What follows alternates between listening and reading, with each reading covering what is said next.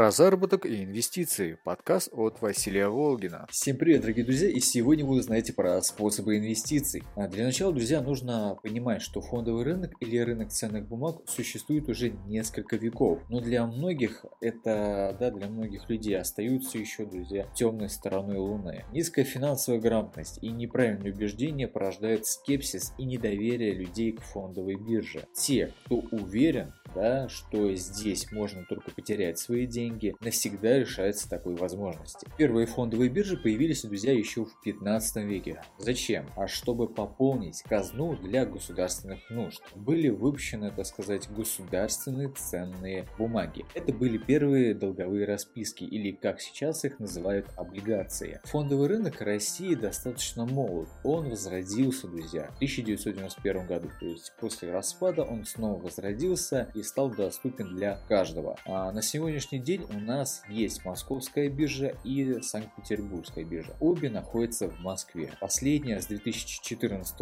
года предлагает уже возможность торговли иностранными ценными бумагами. И все же, друзья, какие есть основные способы инвестиций в ценные бумаги? И их у нас всего два. Конечно, их может больше, но я, друзья, вам рассказываю именно про основные, про базовые. Так вот, друзья, базовые два основных способа. Это первый спекулятивный и второй второй инвестиции с целью получения пассивного заработка. Далее я вам расскажу про первый. Расскажу я его на примере акций Газпрома, да, и приведу вам конкретно, зарисую картину, так сказать. Так вот, смотрите, друзья, допустим, мы вкладывались в октябре, после мы продаем а, этому же году в ноябре, то есть мы спекулируем, мы продаем а, подороже, то есть купили подешевле, продали подороже. То есть его здесь основная цель. Но я, друзья, не рекомендую торговаться как трейдер, то есть ежедневно. Почему? Потому что, друзья, это высокорискованное и, соответственно, посмотрите на график, да, это высокорискованное и в долгосроке все равно, друзья, может это вам и не окупиться, потому что рынок волатильный и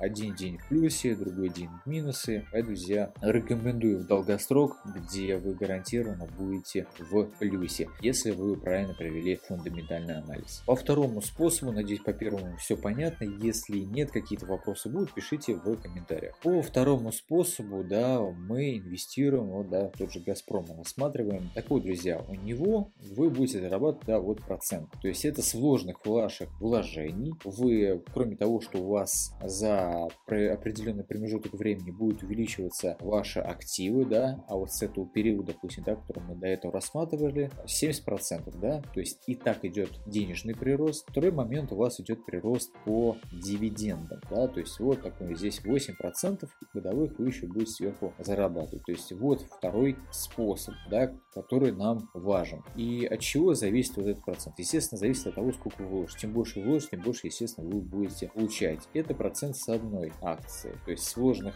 ваших денег. И, соответственно, друзья, мы с этого вот как раз дивиденды. Дивиденды это выплаты, да, за то, что вы удерживаете акции. Соответственно, вы получаете выплаты. И это и есть пассивный доход. Чем больше вы вложили, тем больше вы, естественно, заработали. И, соответственно, друзья, применяя хотя бы эти два способа, да, эти две стратегии, вы гарантированно будете увеличивать свой капитал. Если вы желаете знать больше э, способов инвестиций, да, если вы хотите больше в этом разбираться, то обращайтесь ко мне, пишите в личку в Инстаграме, Телеграме, либо ВКонтакте, все ссылки снизу будут. А на этом все, друзья, ставьте лайки, дизлайки и до новых встреч, пока-пока.